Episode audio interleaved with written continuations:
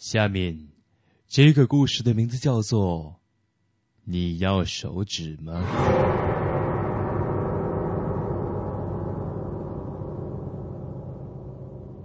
放假了，楚阳去农村的亲戚家串门在和亲戚们聊天的时候，亲戚告诉他，这里的厕所里有鬼。不过你不接受鬼的东西，鬼就不会伤害你。有好几个人不听劝告，接受了鬼的东西，在第二天就死在了厕所里。可能是水土不服的原因吧。到了晚上，楚阳的肚子痛得要命，实在没办法，楚阳只好怀着恐惧的心理，硬着头皮去了厕所。楚阳刚蹲下，一个低沉的声音传进他的耳朵，并且在厕所的门边出现了一只干枯的手。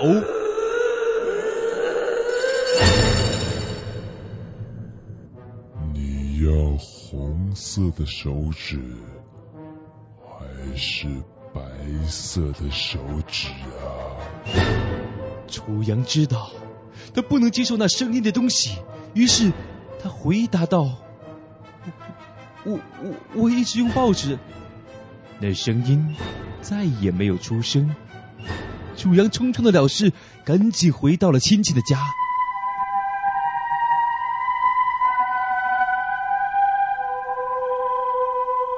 看样子，楚阳是得了痢疾。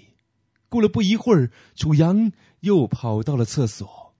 不过这一次，他不再害怕了。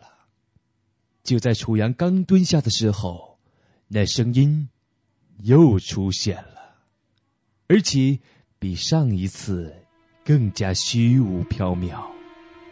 你要《青年日报》还是《中央日报》啊？朱阳战战兢兢的说：“我我一直用体育类报纸。”那个声音在瞬间消失的无影无踪。朱阳赶紧草草了事，便向亲戚的家狂奔回去。看来楚阳确实得了痢疾。在睡到半夜的时候，楚阳第三次来到了厕所，那个声音又出现了，而且比前两次更加的凄厉。你要青年体育还是中央体育啊？朱阳站在原地，哆哆嗦嗦的说了一句让那声音终生难忘的话：“对，对，对不起，我我只想撒尿。”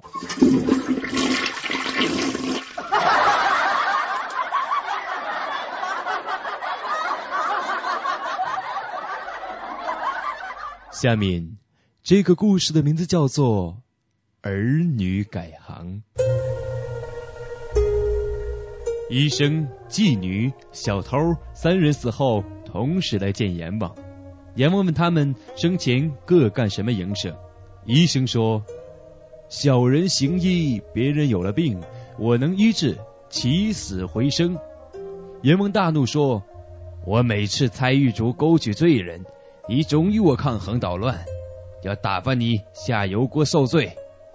第二个问到妓女，妓女说：“我接待那些没有妻室的客人。”阎王说：“你方便独身的人可以延长寿命十二年。”再问小偷，小偷说：“我做贼，别人晾晒的衣服啊，散放的银子，我去收拾。”阎王说：“这是帮人代劳。”增加寿命十年，同意转阳。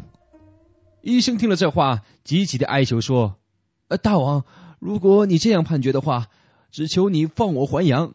我家里呀还有一儿一女，儿子呢就让他做贼，女儿啊让他接客算了。”